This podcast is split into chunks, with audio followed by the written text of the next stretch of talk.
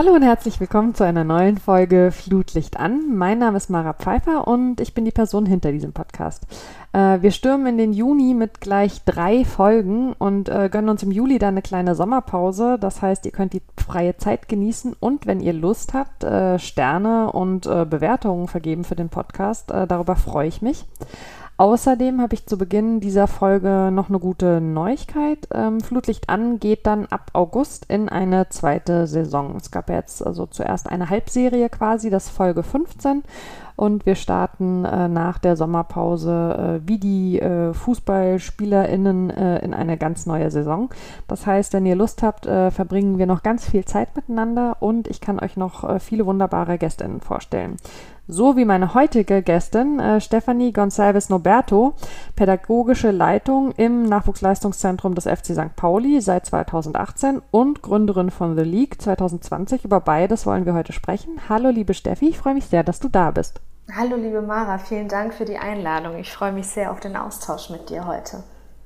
Ja, das äh, wird, glaube ich, eine äh, coole Folge, ähm, weil du wirklich viele spannende Dinge machst. Ähm, du bist ja äh, als Frau in einem Fußballverein, dessen Zugpferd die spielenden Männer sind. Es gibt ja durchaus auch eine Frauenmannschaft äh, bei St. Pauli. Äh, eine Exotin. Gleichzeitig bist du in deinem Verein aber eigentlich in ganz guter Gesellschaft. Also einmal hast du äh, die hauptamtliche Kollegin Anna Kunze und dann gibt es eben die beiden Ehrenamtlerinnen, also die Aussichtsratsvorsitzende Sandra Schwedler, die sicher vielen auch ein Begriff ist, und eure Vizepräsidentin äh, Christiane Hollander. Was würdest du denn sagen, warum gelingt bei euch, äh, woran viele andere in diesem, äh, in Anführungszeichen, Männerbusiness äh, noch scheitern? Ich glaube, das liegt daran, dass wir unter anderem äh, dieses Thema auch priorisieren und ähm, dass ja auch ein Stück weit äh, Teil des FC St. Paulis ist. Ne? Bestimmte Werte äh, nicht nur als Lippenbekenntnis zu benennen, sondern auch wirklich nach außen, aber auch nach innen zu leben. Ähm, da spielen Werte eine Rolle wie ähm, wir, sind, wir sind ehrlich, wir sind solidarisch, ähm, wir sind unkonventionell und wir sind professionell und äh, speziell gerade beim letzten Stichpunkt Professionalität ist es uns einfach wichtig, auch eine realistische Spiegelung der Gesellschaft aufzuzeigen. Mhm. Ähm, würdest du sagen, dass ihr vier Frauen ähm, auf unterschiedlichen äh, Führungslevels auch ein gutes Beispiel dafür seid, dass wenn man mal anfängt, äh, es tatsächlich eben auch funktioniert, dass andere nachfolgen? Also dass man vielleicht äh, sehr bewusst so diesen ersten Pflock einschlagen muss? Ja, bei mir war es ja so, dass ich ja tatsächlich quer eingestiegen bin. Ich glaube, das ist ein Privileg und ähm, eine Situation, die man so auch gar nicht immer so kennt aus dem Fußball. Ähm, ich kann nicht stellvertretend für alle sprechen. Ähm, ich denke schon, dass man sich da auch ein Stück weit im Fußball hocharbeiten muss äh, und auch wirklich zeigen muss, was man drauf hat. Ähm, aber ich bin auch da der Meinung, wir sind ja, wir sind vier Frauen in Leitungsfunktion, aber auch wir haben natürlich da noch viel Luft nach oben. Ich meine, sagen zu können, dass wir, äh, dass da noch kein Ende in Sicht ist. Ähm, das ist auch einer der Gründe, warum wir jetzt auch unter anderem die Frauenquote bei uns in die Wege leiten werden, weil wir uns da ähm, auf gar keinen Fall zurücklehnen wollen. Mhm. Ähm, du hast gerade schon angesprochen, du kommst nicht ursprünglich aus dem Fußball. Kannst du ein bisschen was zu deinem Hintergrund erzählen, vielleicht für die HörerInnen, die den nicht kennen? Ja, sehr gerne. Ich bin äh, Kulturpädagogin und habe in den Niederlanden kulturelle und gesellschaftliche Bildung studiert und habe, ähm, bevor ich ähm, in den Profifußball eingestiegen bin, als Sozialpädagogin im öffentlichen Dienst gearbeitet. Ähm, meine Zielgruppe waren junge Menschen, die aus ihrer Heimat fliehen mussten aus verschiedensten Gründen und die ähm, habe ich äh, begleitet auf ihren verschiedensten Wegen ähm, in Hamburg dann aber ganz schnell für mich gemerkt nach einigen Jahren, dass ich ähm, gedanklich immer äh, zwei, drei Schritte weiter war als meine äh, Teammitgliederinnen. Ähm, und hatte immer ja auch so ein Stück weit schon so eine für mich gefühlt eine Leitungsrolle, äh, die ich äh, angestrebt habe. Und ähm, das war so einer der Gründe, warum ich mich dann ähm, auch für einen neuen Job entschieden habe. Und ähm, durch mein Ehrenamt bei Viva Con Agua ähm, da seit vielen Jahren bei der Millantor Gallery mitwirke, ein internationales Kunst- und Kulturfestival, ähm, war mir das Stadion ähm, schon sehr bekannt spannend und dementsprechend auch natürlich ähm, das Miteinander beim FC St. Pauli, aber auch die Werte und ähm, ja, konnte mich damit identifizieren und hatte mich dann äh, für die für die offene Stelle beworben zur pädagogischen Leiterin im Nachwuchsleistungszentrum. Das heißt also zum, zum Verein hattest du eben, wie gerade beschrieben, äh, schon eine Verbindung. Ähm, hattest du auch schon irgendeine Verbindung tatsächlich mit dem Thema Fußball? Ja, hatte ich. Ähm, nicht so intensiv. Ich habe aber tatsächlich in meinen jungen Jahren Fußball gespielt, war in der Schulmannschaft? Äh, ja, aber leider gar nicht mehr im Verein.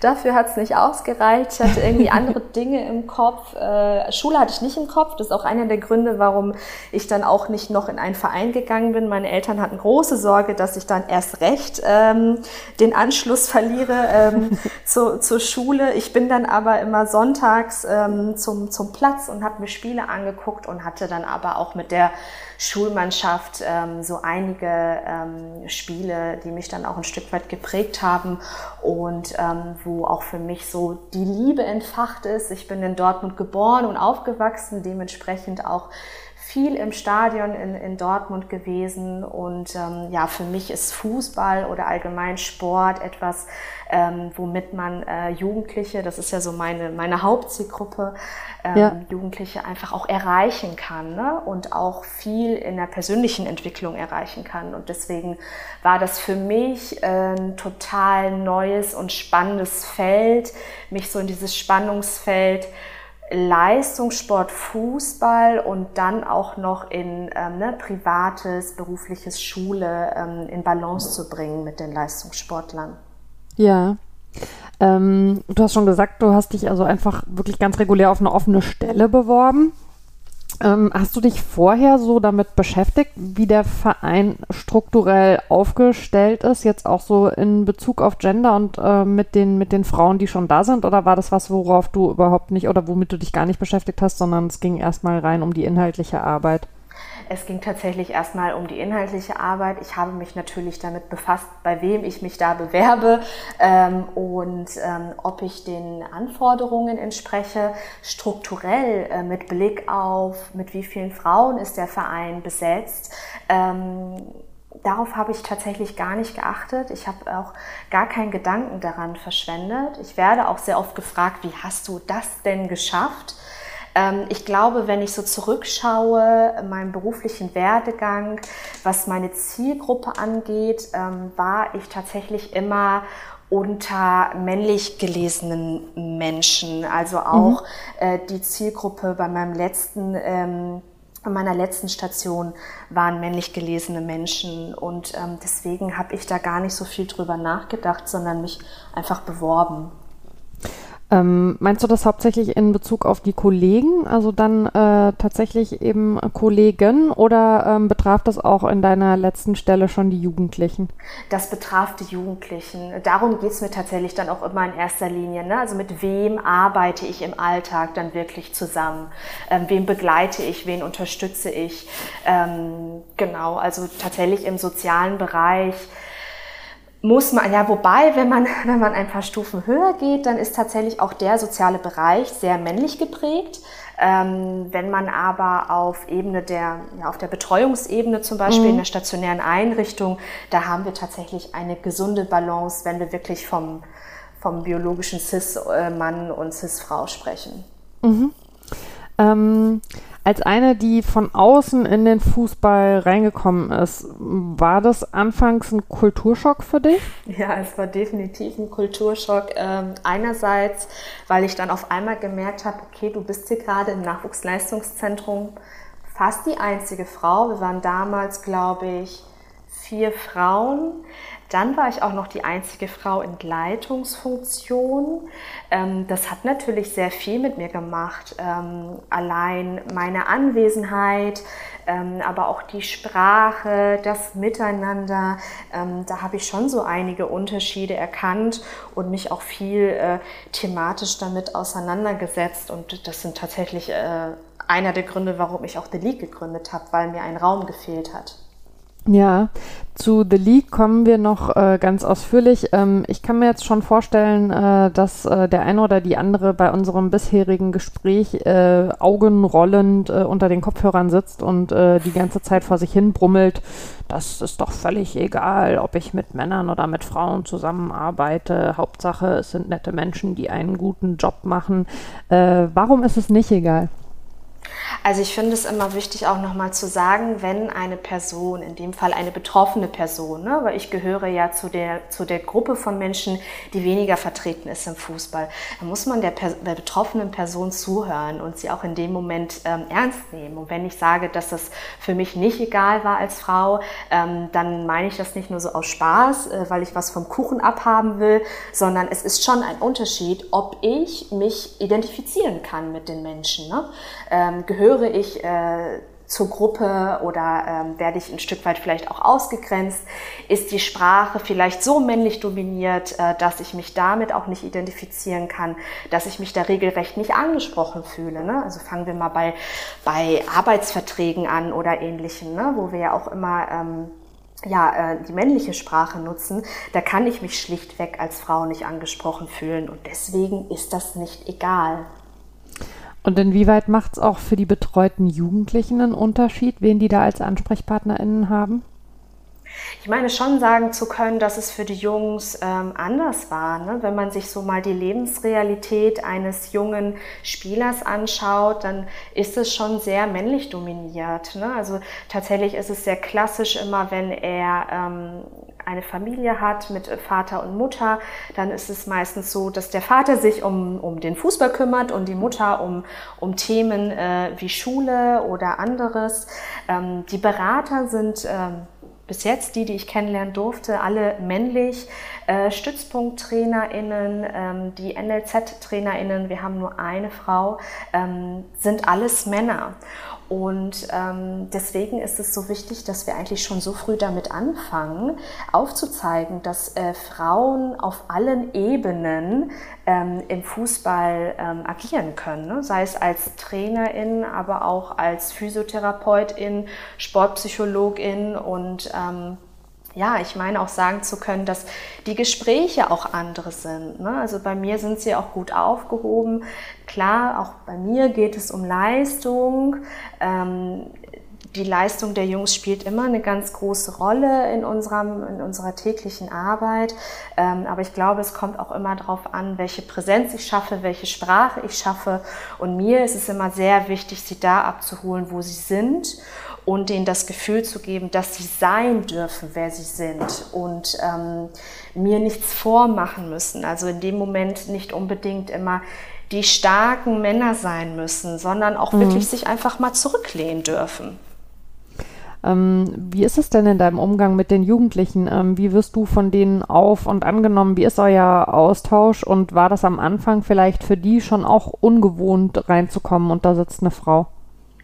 Also ich begegne äh, unseren Spielern mit Respekt und ich kriege auch immer wieder Respekt zurück tatsächlich. Ich habe bis jetzt immer einen sehr durchweg positiven Umgang mit ihnen gehabt. Es ist, glaube ich, auch einfach, dass unsere Kultur im NLZ einfach so positiv ist und wir da Räume schaffen, um mit den Jungs ins Gespräch zu gehen, dass ich da wirklich nie die Situation hatte, mich unwohl zu fühlen. Ähm, wenn es mal zu einer Situation kam, die meiner Meinung nach nicht korrekt war, dann habe ich in dem Moment auch Fehlverhalten direkt angesprochen, das wurde geklärt und damit war, die, ähm, war das Ganze dann für mich auch abgeschlossen. Zu deiner Position da nochmal. Ähm Würdest du äh, aus deiner, aus deiner bisherigen Erfahrung im Fußball sagen, ähm, dass er insgesamt beim Thema Diversität und Gleichstellung äh, hinterherhinkt? Im Definitiv. Ähm, was glaubst du, woran das liegt? Also man könnte ja manchmal fast den Eindruck bekommen, dass der Fußball äh, von Cis-Männern von innen wie so hermetisch abgeriegelt wird. Was, was findest du da für dich für Erklärungen für? Mhm glaube, wenn man sich mit diesem Thema befasst, dann muss man sich auch, glaube ich, ein Stück weit mit der Historie befassen des Fußballs. Ne? Also Fußball war ja sehr lange für Frauen verboten. Ich meine, irgendwie in den 1900, in den 50ern offiziell beim DFB dann auch verboten. Es wurde erst irgendwie in den 70ern aufgehoben und dann aber auch mit Sonderregelungen. ähm, wie zum Beispiel, vielleicht weißt du da sogar mehr, aber meines Wissens musste, durfte die Frau dann nur zweimal a 30 Minuten spielen, äh, keine Stollenschuhe und das halt natürlich nach. Das sind noch Altlasten. Ähm, hinzu kommt auch die Außendarstellung, aber auch die Art, wie der Fußball gesehen wird. Ne? Also, dass es ein knallharter Sport ist und die Menschen, die entscheiden und führen, müssen noch härter sein, als der Fußball es ist. Also, man spricht von einer autoritären Führung. Ähm, da werden Frauen Kompetenzen abgesprochen, weil wir sehr klischeebehaftet sind im Fußball. Also, wenn wir von Diversität sprechen, dann ähm, ist Fußball eines der letzten Sportarten, die mir dazu einfallen würden. Ähm, da ist tatsächlich noch sehr viel Luft nach oben. Natürlich, mir fallen jetzt gerade auch diese ganzen Kampagnen ein mit den Regenbogenflaggen, sei es im Stadion oder auf den Trikots. Das ist gut und wichtig, das möchte ich gar nicht relativieren. Das schafft Präsenz, vielleicht auch bei den Menschen, die sich thematisch noch gar nicht damit auseinandergesetzt haben. Aber meiner Meinung nach sind das auch teilweise nur bloße Lippenbekenntnisse, mhm. wenn wir nicht vor unserer eigenen Haustüre beginnen und uns intern reflektieren, strukturell auch. Ne? Wie sind wir eigentlich aufgestellt? Was ist unser Image eigentlich? Äh, wie ja, wie kommt es intern bei uns an, aber wie kommt es auch ähm, extern bei den Leuten an? Ja, dafür ist, ähm, finde ich, auch das äh, Verbot des Frauenfußballs innerhalb des DFB, du hast es gerade schon angesprochen. Ne? Also Frauen haben natürlich genau wie Männer äh, immer gespielt und haben sich das Spiel auch nicht nehmen lassen, aber ähm, in den im DFB organisierten Verbänden war eben von 1955 bis 1970 äh, verboten, Frauen äh, Teams zu gründen oder auch Frauen nur die Plätze zu überlassen zum Training.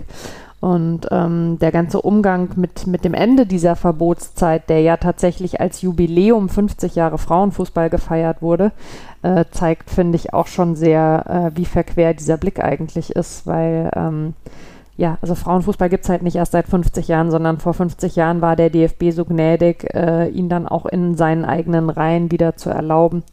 Ähm, und auch die ganzen Begründungen, die damals äh, gesucht wurden äh, für das Verbot innerhalb des DFB, also dass es äh, unschicklich ist und äh, dass die Anmut des weiblichen Körpers irgendwie dadurch zerstört wird und so. Äh, das ist schon alles sehr, sehr tief äh, aus der Geschlechterklischee-Kiste eben bedient. Und man merkt es ja an vielen Stellen im Fußball bis heute. Ähm, ich würde ja aus der Außensicht sagen, äh, dass der FC St. Pauli zu den Vereinen gehört, äh, die da schon äh, einen guten Weg eingeschlagen haben äh, und äh, die auch durchaus einiges anstoßen. Ähm, bin aber dann tatsächlich, äh, als ich nochmal recherchiert habe vor unserem Gespräch, auch so zu deiner Arbeit im Verein, drüber gestolpert, dass der auf der Homepage also ein Interview mit dir zum Weltfrauentag eben geführt wurde. Ähm, das ist ja immer so ein bisschen ambivalent, finde ich. Also auf der einen Seite ist es gut und wichtig, dass man die Themen eben präsentiert. Auf der anderen Seite wäre es noch besser, wenn man sich von solchen Anlässen löst, oder? Also weil es kann ja eben nicht nur äh, einmal im Jahr dann als Thema hervorgeholt werden. Ja, total. Und ich meine, ich glaube ich, dass ich das auch im Interview gesagt habe, ähm, dass es nicht ausreicht, dass wir einmal im Jahr äh, die ähm, die Frauen an die Front stellen, um uns mit, mit ihnen zu beschmücken. Ähm, und da muss ich sagen, was ich so stark und was ich so gut am FC St. Pauli finde, der am Ende des Tages mein Arbeitgeber ist, ist, mhm. dass ich mich dort wohlfühle, dass ich anecken darf, dass ich meine Meinung äußern darf. Ähm, das hat man an ganz vielen Stellen leider noch nicht. Ähm, ja. und, und, und genau, dass der Verein da auch ähm, ja, den, den Raum schafft, ich muss sagen, ich bin da ganz bei dir. Ich muss mich da nicht dafür bedanken, dass ich diesen Platz bekomme. Ähm, der steht uns Frauen zu. Ähm, aber dass ich überhaupt mal ganz offen und ehrlich sagen darf, wir müssen intersektional denken, ähm, da eine klare Meinung haben, also wirklich Tacheles sprechen. Ne? Ähm, das schafft der FC St. Pauli. Und genau solche Menschen möchte der FC St. Pauli ja auch, ne? wie ich es bin oder auch viele andere wie Uke Göttlich und Sandra Schwedler, die sich ja auch fernab von ihrer Funktion Reputation ja auch für das Thema stark macht. Menschen, die anecken, Menschen, die inspirieren und Menschen, die kein Problem damit haben, ihre Meinung auszusprechen und andere Menschen wirklich mobilisieren wollen, äh, diesen Weg mitzubestreiten, um Veränderungen voranzubringen. Ja, wenn wir bei diesem äh, einen Schritt vorausdenken auch sind, und du hattest das ganz am Anfang des Gesprächs schon mal gesagt, dass du in deinem alten Job oft das Gefühl hattest, du hast schon zwei, drei Schritte weiter gedacht. Ähm, wir haben ja gerade kurz äh, über das Interview am Weltfrauentag gesprochen. Der Begriff ist ja im Prinzip äh, auch schon also fast äh, überholt, würde ich sagen. Ähm, es hat sich längst eingespielt eigentlich, dass man vom, vom feministischen Kampftag spricht, aus guten Gründen. Ähm, ist es nicht wichtig, wenn man auf den Fußball schaut, der eben bei den ganzen Themen, haben wir jetzt gerade schon ein bisschen rausgearbeitet, durchaus hinterherhinkt, ähm, dass man, wenn man, wenn man über Quoten spricht äh, und wenn man über Diversität spricht, eben nicht nur davon spricht zu sagen, wir müssen hier Platz schaffen für Frauen, sondern dass man es eher von der anderen Seite aufzieht und also sagt beispielsweise, es gibt eine Begrenzungsquote für CIS-Männer und ähm, ansonsten müssen wir Raum schaffen eben für alle anderen, also nicht nur Frauen, sondern auch nicht-binäre, Inter und so weiter. Ja, das Wort Diversität, das ist tatsächlich ein sehr mächtiges Wort und ähm, ich bin auch der Meinung, wenn wir wirklich jetzt Veränderungen voranbringen, dann wirklich mit allen, um wirklich die realistische Spiegelung zu haben. Es reicht am Ende des Tages leider nicht aus, von der weißen Cis-Frau auszugehen. Jetzt weiß ich, verdrehen wahrscheinlich so einige Menschen die Augen, aber man muss es einmal klar benennen. Und was mir immer wichtig ist bei diesem Trendthema Diversität, ähm, sich auch damit zu befassen, wo das eigentlich herkommt. Diversität hat ja den Ursprung in der Bürgerrechtsbewegung ähm, in den USA, die den Rassismus gegenüber People of Color bekämpfen sollte. Und ähm, da gibt es eine sehr äh, spannende Frau, äh, Juristin und ähm, afroamerikanische Wissenschaftlerin, ähm, Kimberly Crenshaw. Ich muss ehrlich zugeben, dass ich nicht weiß, ob ich den Namen richtig ausspreche. Ähm, Sie hat das Wort Intersektionalität nochmal mit reingebracht. Mhm. Und das ist eigentlich das, wovon wir sprechen müssen, wie du schon gesagt hast, Mara, eigentlich nicht vom Weltfrauentag und gar nicht nur vom, ähm, vom feministischen Kampftag, sondern eigentlich auch vom intersektionalen feministischen Kampftag, ja. weil wir ähm, nicht nur von einer Frau ausgehen dürfen. Ähm, Intersektional Intersektionalität bedeutet ja ein Stück weit ähm, eine Überschneidung der Dimension. Also Diversität ist ja nicht nur die sexuelle Orientierung, sondern da sind ja sieben Dimensionen äh, wie Religion, Weltanschauung, ähm, körperliche Einschränkungen, Lebensphasen, Generation, ähm, Herkunft, ähm, Sozialisation und ähm, die überschneiden sich. Und wenn ich von einer weiß privilegierten Frau ausgehe, die ich bin, ähm, kann ich nicht davon ausgehen, dass zum Beispiel die äh, Woman of Color, also eine, zum Beispiel eine schwarze Frau, äh, denselben Sexismus erfährt wie ich. Denn sie ist noch dem Rassismus ausgetragen. Und das überschneidet sich und dementsprechend sind die Situationen ganz andere. Ähm, um da mal nur ein Beispiel zu nennen. Wenn man das mal unternehmerisch betrachtet, weil für viele ist das auch manchmal nicht so greifbar mit den diversen Dimensionen der Diversität, ähm, ein, ein Fußballverein läuft ja nicht alleine nur durch die sportliche Abteilung. Ne? Und die ja der mhm. und, Marketing läuft auch nicht alleine. Also Marketing und CSR zum Beispiel laufen ja auch Hand in Hand. Ne? Also ein, ein Unternehmen oder ein Fußballverein muss man ja auch ganzheitlich betrachten. Und des, deswegen ist es so wichtig, wenn wir von Diversität sprechen, ähm, auch wirklich einen ganzheitlichen Blick zu haben. Und dann nicht nur darüber zu sprechen, sondern auch wirklich diese Ganzheitlichkeit aufzuzeigen in deiner Umgebung. Also in meinem Fall zum Beispiel mit The League, ähm, wirklich Repräsentation zu schaffen auf den Bühnen. Nicht nur, also nicht nur ist das falsche Wort, nicht um mir ein Image zu verschaffen, sondern um wirklich alle Menschen erreichen zu können, dass jeder sich ähm, angesprochen fühlt, dass jeder sich auch empowered fühlt, mitgestalten und mitentscheiden zu dürfen. Und vor allen Dingen auch, dass jeder sich repräsentiert fühlt. Ne? Also, so weil das ist aus. ja auch ein ganz wichtiger Punkt, dass wenn man äh, immer nur, also ähm, ich, ich verstehe oder ich verstehe es vielleicht äh, schon, schon zu viel, aber ähm, es ist ja ein Stück weit nachvollziehbar, dass, äh, wenn man davon ausgeht, dass es da eine Gruppe gibt, also in dem Fall jetzt eben weiße Cis-Männer, die die ganze Zeit hören, sie sollen irgendwie Platz machen, dass da individuell gesehen jede Person für sich vielleicht denkt, ich habe ja aber auch das und das und das und das geleistet, um dahin zu kommen, wo ich bin und wieso soll ich jetzt meinen Platz aufgeben? Aber der Punkt ist natürlich, dass in anderen Gruppen Menschen dieselbe Leistung bringen und das bringt sie nicht an diesen Ort.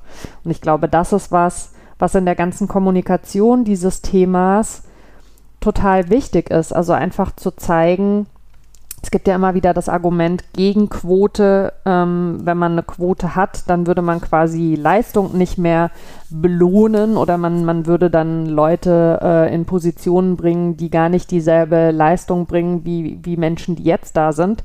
Aber so rum ist es eben nicht richtig, sondern es ist so, dass bisher Menschen die gleichen Dinge tun können. Und das ist aber sehr wahrscheinlich, wer damit irgendwo hinkommt und wer damit eben unterwegs ist aufgehalten wird vom System. Und das ist ja das, was man eigentlich brechen muss. Genau, du sagst es, es ist ein System, also es ist ein strukturelles Problem. Ich habe auch immer wieder Gespräche mit Menschen, ähm, die immer mit ich anfangen. Ne? Aber ich und ich habe doch das getan und ich kann doch mhm. gar nichts dafür, dass ich ein weißer Mann oder eine weiße Frau bin.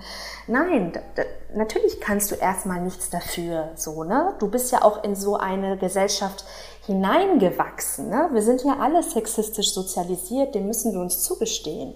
Wir können aber was dafür, wenn wir nichts dagegen tun. Und es reicht nicht alleine aus, die Verantwortung abzugeben. Denn am Ende des Tages geht es nicht um diesen einen weißen privilegierten Mann und am Ende des Tages geht es vielleicht auch gar nicht nur um mich als weiße privilegierte Frau, sondern es geht um die Menschen, die nicht den Zugang erhalten, den ich und der weiße Mann erhalten. So, das ist ein Privileg und ähm, es ist für mich immer ein Learning. Äh, ich bin auch keine Expertin in diesem Thema, aber ich, ich meine sagen zu können, es ist so wichtig, dass wir Menschen ähm, uns bewusst werden, was für ein Privileg wir eigentlich genießen können und aber auch uns ein Stück weit dahingehend auch zu reflektieren, welche Stellschrauben kann ich drehen, um wirklich Zugänge zu schaffen. In meinem Fall zum Beispiel, welche Stellschrauben kann ich als pädagogische Leiterin drehen oder auch als die Gründerin von The League, um Zugänge zu schaffen. Ja, das ist richtig. Ähm, es gibt ja dann oft die Diskussion, dass Leute eben sagen, äh, soll ich mich jetzt für meine Privilegien schämen? So, nein, du sollst sie nutzen. Du sollst sie nutzen, um anderen Leuten, die sie nicht haben, dieselben Zugänge zu schaffen, die du ganz automatisch hast. Und ich glaube, dass es wichtig ist, dass, dass das einfach noch mehr ins Verständnis irgendwie einsickert. Also, dass es ja nicht um ein Gegeneinander geht, sondern um Miteinander. Ähm, Du hast schon mehrfach äh, mit gutem Recht angesprochen, The League. Äh, du hast ähm, in, im Verlauf äh, deiner Arbeit äh, im Fußball, kann man es glaube ich so beschreiben, ne, eben festgestellt, äh, dass da auch unter anderem die Umstände noch nicht äh, so sind, wie du es dir vorstellst und hast The League gegründet.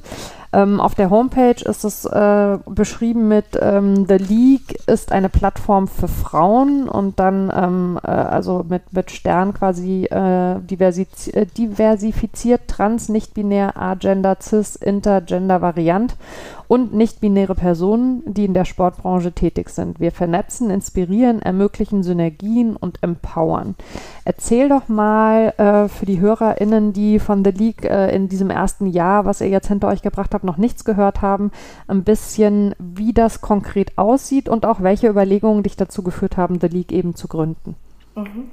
Ja, als ich beim FC St. Pauli gestartet bin, war ich ja als einzige Frau in Leitungsfunktion dementsprechend in meinem beruflichen Alltag dann auch die einzige Frau am, am Tisch äh, bei Meetings mit immer bis zu 20 Männern.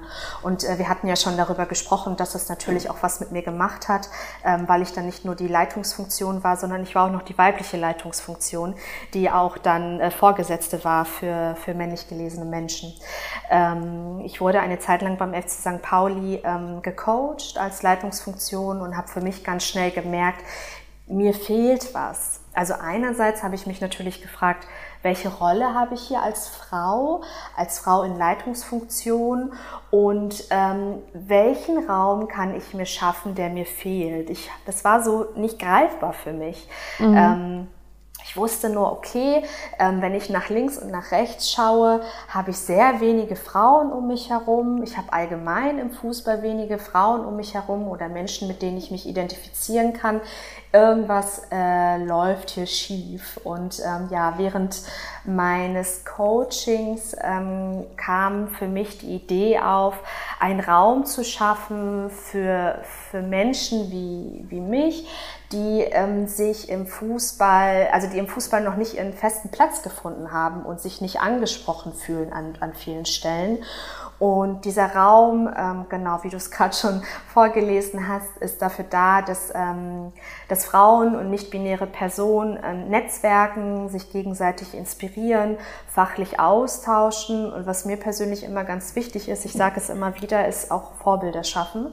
Ähm, mhm. Denn das ist das, was mir immer gefehlt hat. Also äh, ne, wir sprachen davon, von der Repräsentation, von, von Menschen, die mir aufzeigen, dass im Sport, jetzt hier speziell im Fußball, alles für mich möglich ist und ich groß denken darf und große Ideen und Visionen haben darf und diese auch umsetzbar sind. Mhm. Und ähm, ja, dadurch ist The League entstanden und ähm, uns gibt es jetzt seit einem Jahr. Es finden in regelmäßigen Abständen Events statt, äh, die wir Matches nennen. Und äh, die Themen sind immer ganz unterschiedlich. Also nächste Woche haben wir zum Beispiel mit äh, mit der CEO von Klitschko Ventures und äh, zwei SportlerInnen zum Thema duale Karriere, ein Lunch and Talk. Ähm, ich hatte ein, ein Match mit Katja Kraus und Annie Brandt von, den, von Hamburg Towers, ähm, wo es nochmal in Richtung, ähm, ja, warum ist es wichtig, dass Frauen äh, sich gegenseitig supporten? Ähm, warum ist die Sprache auch so wichtig? Also welchen mhm. Einfluss hat die Sprache auf den Fußball? Also mit Hinblick auf die Außendarstellung.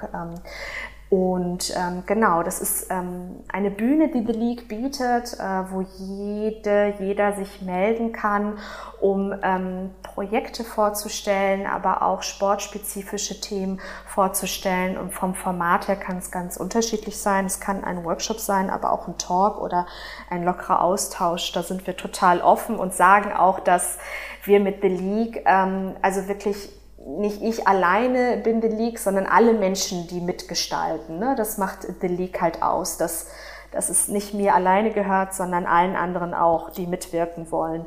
Was mir nochmal wichtig ist zu betonen, ist, dass wir mit The League das Rad nicht neu erfunden haben. Ne? Es gibt schon viele, viele inspirierende ähm, Initiativen, und Projekte, die sich für das Thema Gleichstand abseits der Spielfelder stark machen. Ähm, das habe ich mitbekommen, das hat mich inspiriert, das hat mich gestärkt, äh, da mitzuziehen, weil ich bin der Meinung, jeder kann seinen Beitrag dazu leisten. Und ähm, ja, da befinde ich mich jetzt und das ist wirklich ein, ein, eine sehr spannende Zeit, äh, weil es wächst und es kommen auch immer wieder Unternehmen auf uns zu, wie zum Beispiel The Zone, ähm, bei denen wir einen Vortrag gehalten haben, nochmal über auch den Einfluss von Medien und ähm, in meiner Blase merke ich, dass so einige Menschen und Unternehmen wirklich ins, ins, ins Handeln kommen. Was ja tatsächlich also ein wichtiger erster Schritt ist, ins Denken zu kommen und vom Denken ähm, ins Handeln. Ähm, kannst du noch mal ein bisschen was zu der konkreten Vernetzung sagen? Ihr habt jetzt natürlich euer erstes Jahr auch komplett unter Corona-Bedingungen hinter euch gebracht. Ähm, Gab es überhaupt irgendwelche Termine, wo Menschen dann auch physisch in einem Raum zusammengekommen sind oder ist das erstmal alles im Digitalen geblieben?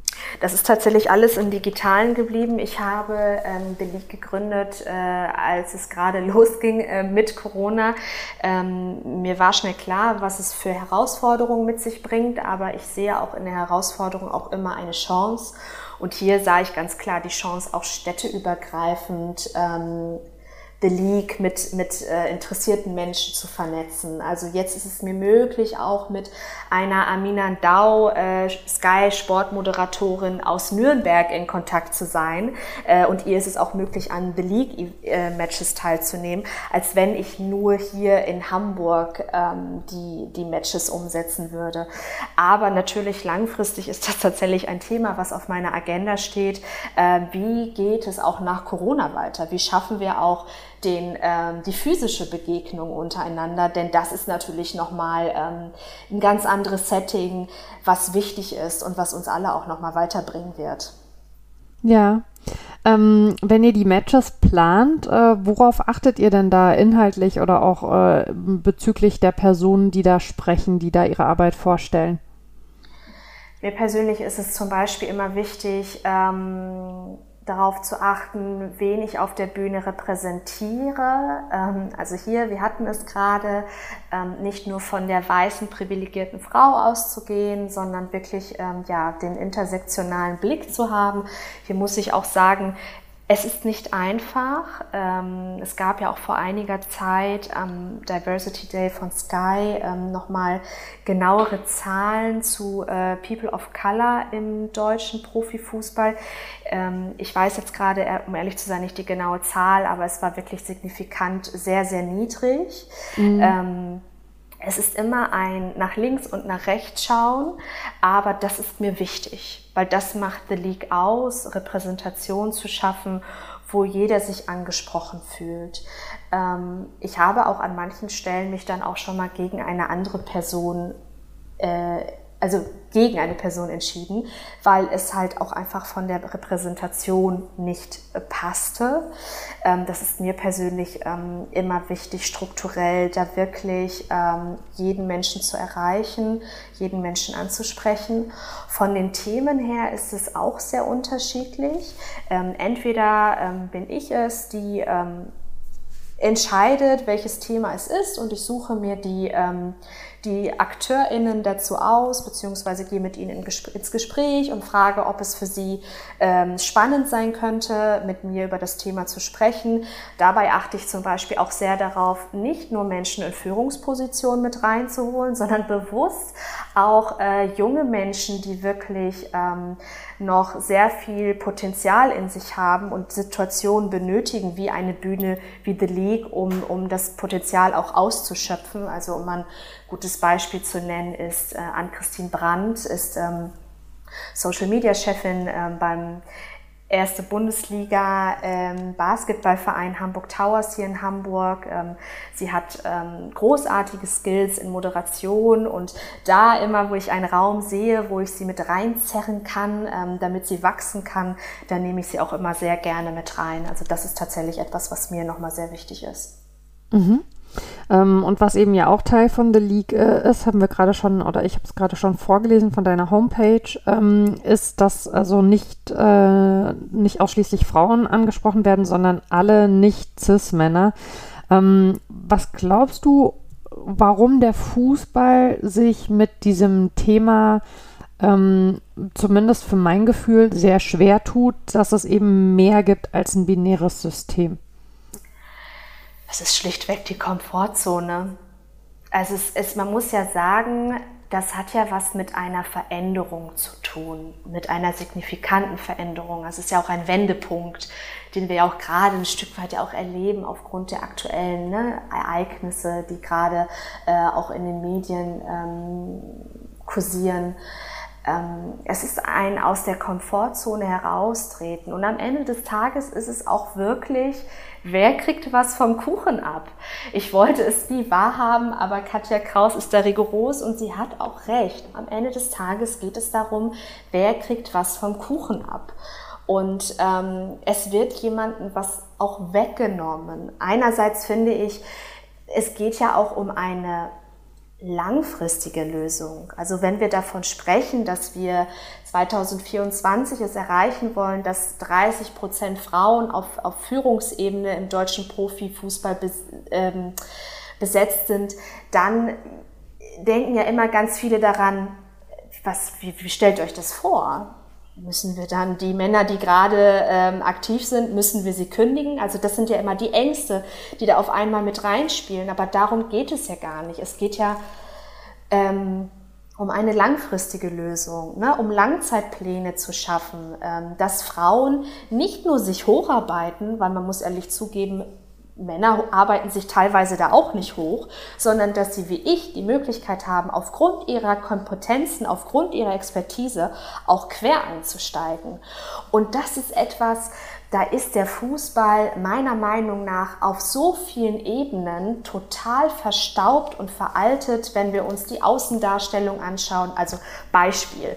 Ähm, Bundesligaspiel. Schauen wir uns die Werbung an. Ne? Also es ist ein Männerklischee-Bild, äh, was wir können jetzt auch über, ähm, über darüber reden, über männliche äh, Männlichkeit und wie toxisch das auch sein kann. Das ist jetzt hier, glaube ich, noch mal ein ganz anderes Thema. Aber als Frau fühlst du dich ja nicht angesprochen. Ne? Da fängt das an. Ähm, dann aber auch die Arbeitsmodelle, äh, die total veraltet sind. Also als Frau ist es ja fast es ist schlichtweg gar nicht möglich, in Teilzeit ähm, eine Leitungsfunktion ähm, zu übernehmen. Ähm, und da ist der Fußball tatsächlich ähm, ja am Hinterherhinken. Ne? Also es gehören so Themen wie New Work eigentlich echt auf unsere Agenda, um langfristig attraktiv zu bleiben. Das ist mir nochmal wichtig zu sagen, Mara. Es geht ja gar nicht um eine soziale Verantwortung am Ende des Tages. Natürlich, wir sprechen von Gleichberechtigung, aber wir sprechen ja auch von einer langfristigen Attraktivität, die wir ja innehalten wollen im Fußball, ne? dass langfristig äh, die Gesellschaft sich auch mit dem Fußball noch identifizieren kann. Und mhm. ähm, dessen müssen wir uns bewusst werden und wirklich davon verabschieden, von den Ängsten und Sorgen, die wir haben, dass man uns was wegnimmt, weil man nimmt uns nichts weg. Ähm, wir wollen einfach nur den Zeitgeist treffen mit dem Fußball man kann es ja vor allen Dingen auch immer umdrehen äh, und sagen, also äh, wenn man wenn man der Meinung ist, äh, wenn Cis-Männer im Fußball nicht mehr 100 Prozent ausmachen sollen, dann nimmt man denen was weg. Dann ist einfach Fakt, dass man bisher allen anderen was weggenommen hat. Also ich meine, man kann das eben mal von zwei Seiten anfliegen und damit finde ich werden viele von diesen so äh, ja, angstgesteuerten äh, Pseudo-Argumenten auch relativ gut enttarnt. Ja, und es ist wirklich ein sehr spannendes Thema, wenn man das mal aus einer Vogelperspektive betrachtet. Ne? Sprechen wir ja wirklich hier von, von Change. Und, und Change, also Veränderungen, Wendepunkte sind ja wirklich auch geprägt von Widerstand. Und diese Widerstände müssen gelöst werden. Und in diesem Prozess befinden wir uns gerade.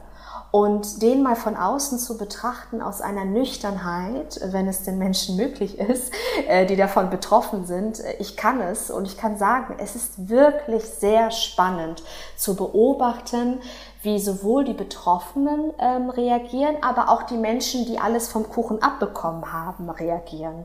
Ähm, und da ist es gerade wichtig und deswegen auch die Quote, weil es äh, mit einer intrinsischen Motivation nicht funktioniert hat, dieses System zu durchbrechen, ist es gerade so wichtig, einen externen Druck mit reinzubringen, wie mit der Quote, ähm, um wirklich aufzuzeigen oder wirklich anzuweisen, ähm, was wir strukturell verändern müssen.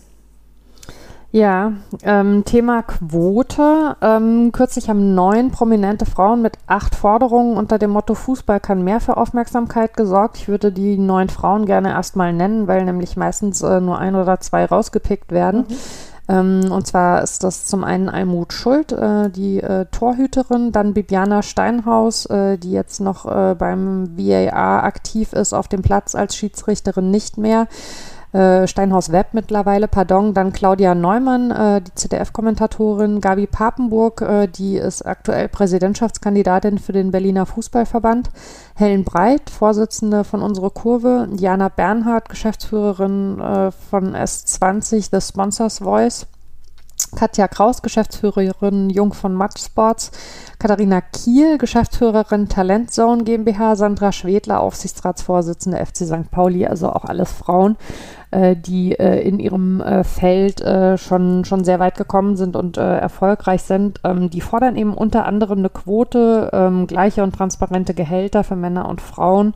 Ähm, die Quoten haben sie äh, je nach äh, Leitungsebene ähm, ein bisschen nochmal aufgeschlüsselt, wie viel Prozent das sein sollen. Erstmal die Frage an dich, wie hast du die Aktion wahrgenommen, als du davon mitbekommen hast? Also ich muss sagen, dass ich total happy war, als ich das mitbekommen habe, weil das für mich auch nochmal so ein ganz guter ja, es war einfach nochmal, ähm, es war empowernd für mich, ne? zu sehen, unter anderem auch ähm, Sandra Schwedler, die ja auch, ähm, ja, bei meinem Arbeitgeber auch tätig ja. ist, das macht ganz viel mit mir, habe ich auch wieder mal gemerkt, ähm, dass Repräsentation so wichtig ist und dass mich das auch stärkt. Und äh, das ist ja auch wichtig, weil der Arbeitgeber möchte ja attraktiv bleiben für ArbeitnehmerInnen. Ähm, mich auch mit meinem Arbeitgeber identifizieren zu können ne? und mich da auch ähm, aufgehoben äh, zu fühlen. Also diese Initiative kommt natürlich gerade zum richtigen Zeitpunkt. Ähm, man muss dazu sagen, wenn man mal Katja Kraus nimmt oder Claudia Neumann, ähm, das sind ja äh, Menschen, die ja schon seit vielen Jahren ähm, sich dem Thema widmen. Ähm, und das ist ja nicht etwas, was sie seit gestern erst wollen.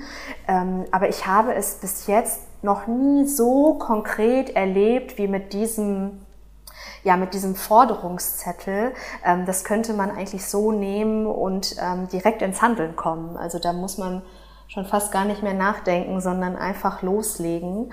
Und das ist das, was ich auch gerade sagte mit Druck. Ne? Also der Druck wird höher und wir brauchen auch diesen Druck, damit äh, an den Stellen, äh, wo was geändert werden muss, dann auch wirklich was geändert wird. Ja, ich bin da total bei dir. Also ich finde auch, dass es eine sehr wichtige und eine sehr gute Aktion ist. Ähm, ich habe äh, das auch sehr positiv wahrgenommen, wie direkt in den äh, Tagen danach. Also äh, wir nehmen jetzt heute am 26. Mai auf, eine Woche bevor die Folge erscheint und auch genau eine Woche nachdem also diese Forderungen das erste Mal ähm, eben öffentlich gemacht wurden. Ähm, es haben sich seitdem äh, in den sozialen Netzwerken viele Menschen äh, den Forderungen angeschlossen, ähm, was denke ich also auch wichtig ist, weil man die dann eben auch äh, genau daran erinnern kann, wenn sich nichts bewegt und sagen kann, hier, ihr habt äh, groß gesagt, ihr unterstützt das. Ähm, was an Kritik gekommen ist, also jetzt mal abgesehen äh, von, von der üblichen äh, Quote bringt nichts da, da, da, da, Kritik, sondern was ich als, als inhaltliche Kritik aber tatsächlich äh, sehr richtig finde, ähm, sind zwei Punkte. Zum einen, dass die Quote natürlich eben wieder also komplett innerhalb äh, der Binarität gedacht ist und zum anderen ist es tatsächlich so, dass alle diese Frauen weiße, privilegierte Cis-Frauen sind. Also äh, da ist kein Mensch mit Behinderung dabei, kein Mensch mit Migrationshintergrund und so weiter. Das wurde gerade auch von Sportlerinnen äh, kritisiert, also die äh, eben äh, selbst äh, migrantisch äh, Wurzeln haben, migrantisch gelesen werden können, die gesagt haben, super Aktion, aber warum äh, ja, warum seht ihr alle gleich aus? Ja, also warum ist da, warum fehlt da die Diversität schon wieder? Was glaubst du, woran das liegt? Passiert das tatsächlich noch in, in so einem Schwung von solcher, von so einer Idee, dass es einem durchrutscht, äh, was dann aber natürlich auch wieder ein Problem darstellt? Oder finden sich eben erstmal Leute, die sich kennen und versuchen, den Anfangszug zu machen? Wie hätte man das noch besser gestalten können an der Stelle? Ja, ich glaube, das ist einmal, weil man sich kannte und weil die Kontakte oder die Kommunikationswege kurz sind und ähm, andererseits aber ist es, glaube ich, auch ein Durchrutschen. Ne? Ich glaube, in dem Moment muss man sich wirklich die Zeit nehmen und kurz innehalten und ähm, sich fragen, was ist uns gerade wichtig, wenn wir nach außen treten ähm, mit unseren Anforderungen. Und in dem Moment hätte man ähm, ja sich und seine Anforderungen spiegeln müssen, reflektieren müssen, um dann auch im Zuge dessen ähm, weitere Menschen mit ins Boot zu holen, ähm, die diese ja die diese ja, die, die, die, die Gesellschaft ein Stück weit ähm, nochmal spiegeln. Da ist definitiv ähm, Luft nach oben. Ich bin in erster Linie auf jeden Fall total dankbar, dass, ähm, dass dieser Schritt gegangen wurde. Ich habe da auch großen Respekt vor, muss ich sagen. Äh, das muss ja. man wollen und das muss man auch können. Das muss man abkönnen, ähm, weil ich will nicht wissen, wie viele Anfragen da gerade kommen.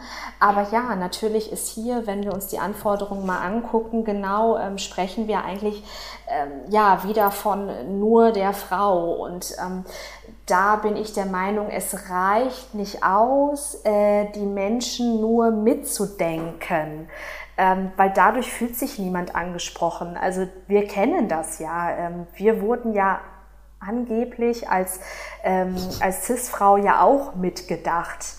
Aber ähm, ich werde nicht dargestellt, nicht auf Papier, nicht in Bildern, nicht äh, im Fernsehen. Ähm, ich fühle mich nicht angesprochen. Ähm, das Mitdenken reicht nicht aus. Und da dürfen wir uns wirklich nicht denselben Fehler erlauben, ähm, da wieder in eine Richtung zu gehen, wo wir nicht alle Menschen mit erreichen und mitziehen.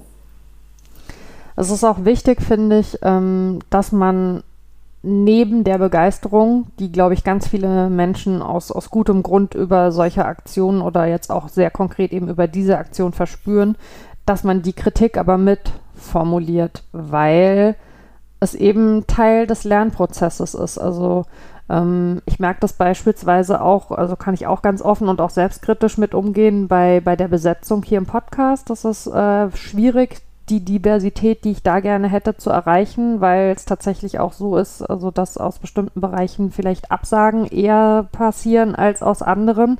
Und das ärgert mich dann auch total. Dann gucke ich auf die Liste der Gästinnen, die ich bisher hatte und sage, ja, das sind alles tolle Leute, aber ich bin trotzdem nicht zufrieden damit, was ich da irgendwie geschafft und was ich nicht geschafft habe. Und ich finde dieses selbstkritisch und eben auch also ähm, mit, mit anderen kritisch zu sein und nicht zu sagen, aber es ist ja genug, dass sie es überhaupt mal versucht haben. Das ist total wichtig, oder? Wie siehst du das? Ja, total. Also wir dürfen jetzt nicht dann in so eine Haltung kommen, aber und dann sich erklären, ne? sondern es ist wirklich alles ein Learning, wie du schon gesagt hast bei The League mache auch ich nicht alles richtig, ähm, aber dann da anzusetzen ne, und es dann besser zu machen oder was man ja auch machen kann, sich Unterstützung einholen, ne, dass man sagt, okay, ich merke gerade, ich komme hier an meine Grenzen, ich erreiche die Menschen nicht, die ich erreichen möchte, ähm, ich möchte vielleicht diverser werden oder ähnliches. Und sich da dann wirklich ExpertInnen mit reinzuholen ne, oder ähm, sich wirklich die Zeit zu nehmen, dass die Recherche der Menschen dann einfach länger dauert. Aber wenn man wirklich diese Repräsentation schaffen möchte, ähm, dann muss man sich die Zeit äh, dafür nehmen und es sich nicht zu einfach machen. Findest du, dass es im Fußball generell eine gute Fehlerkultur gibt oder ist auch da noch Luft nach oben? Das ist eine sehr gute Frage. Ähm, Fehler darf man sich ja wenig bis gar nicht erlauben. Du kriegst ja das direkte, die direkte Konsequenz äh, zu sehen, wenn nicht sogar zu spüren. Ähm, eine Fehlerkultur kenne ich tatsächlich sehr wenig im Fußball. Also wenn ich das vergleiche mit meinen beruflichen Erfahrungen aus meiner letzten Station, ähm, allein, dass man sich die Zeit nimmt, dass man reflektiert, dass man sich auch mal Feedback gibt, ähm, das erlebe ich im Fußball viel weniger als in anderen Branchen eigentlich muss man sich ja mal zugestehen, dass ähm, eine Fehlerkultur gut und wichtig ist, weil wenn man Fehler ausspricht, dann hat man ja auch Möglichkeit, diese zu reflektieren, zu verbessern und dann ja auch daran zu wachsen. Das haben wir tatsächlich ähm, im Nachwuchsleistungszentrum echt gut hinbekommen da eine Fehlerkultur zu schaffen, ähm, durch diverse Gespräche mit den Jugendlichen, da wirklich den Raum zu öffnen, ähm, um ja, Fehler zu benennen, beziehungsweise ihnen auch die Möglichkeit geben, zu wachsen und sich weiterzuentwickeln. Aber ich meine, sagen zu können, dass auch da noch viel mehr Luft nach oben ist und es noch keine Selbstverständlichkeit ist, ähm, sich Fehler zuzugestehen oder auch mal zu sagen, ich weiß etwas nicht. Das ist auch mhm. im Fußball sehr unüblich, die, äh, sich das zuzugestehen, dass man etwas nicht weiß. Ja, schwieriger Satz für viele, stimmt, beobachte ich auch immer wieder. Ähm, was hat dich eigentlich mal sensibilisiert für diese Themen? Ähm, ich glaube, wenn ich so äh, komplett zurückgehe, äh, mein äh, zehn, elfjähriges Ich oder vielleicht sogar noch früher, ähm, hat es einmal was mit meiner Identität zu tun. Äh, ich komme aus einer Gastarbeiterfamilie. Ähm, ich selbst äh, bin nicht äh, ausgewandert nach Deutschland, aber die Geschichte meines Großvaters nach Deutschland zu kommen, um hier die Wirtschaft aufzubauen in Deutschland, aber auch seiner Familie ähm, ein besseres Leben bieten zu können, das ist Teil meiner Identität. Und damit habe ich mich mhm. sehr viel auseinandergesetzt. Auch damit, warum meine Großeltern wieder zurückgegangen sind nach Portugal, was unter anderem auch mit vielen ähm, Situationen der Diskriminierung zu tun hatte. Ähm, und dann aber auch tatsächlich den, den Menschen, denen ich begegnet bin auf meinem Weg. Ähm, ich denke aber auch so meine berufliche Prägung. Ähm, ich habe mit Menschen gearbeitet, die, ähm, die nicht privilegiert sind, wie ich es bin und aus verschiedensten Gründen ähm, ihre Heimat verlassen mussten. Und dann aber auch wirklich ein, ja, einen großen Drang nach Gleichberechtigung ähm, ich glaube, das sind so ähm, verschiedene, verschiedene Gründe, warum ich jetzt die, äh, die Person bin, die ich bin. Also tatsächlich ist so Haltung zeigen für mich ganz wichtiges. Authentisch bleiben ist mir sehr wichtig. Ähm, deswegen tue ich mich immer sehr schwer mit den, ähm, dem klassischen Weltfrauentag und den bloßen Lippenbekenntnissen. Aber was ich auch sagen muss, was auch meinem Naturell entspricht, ich ich mag Menschen und ich äh, traue Menschen alles zu und ich sehe in unserer Gesellschaft und im Fußball, ich liebe den Fußball, so viel Potenzial. Ähm, dem Feminismus wird ja vieles zugesprochen, leider auch viel Negatives.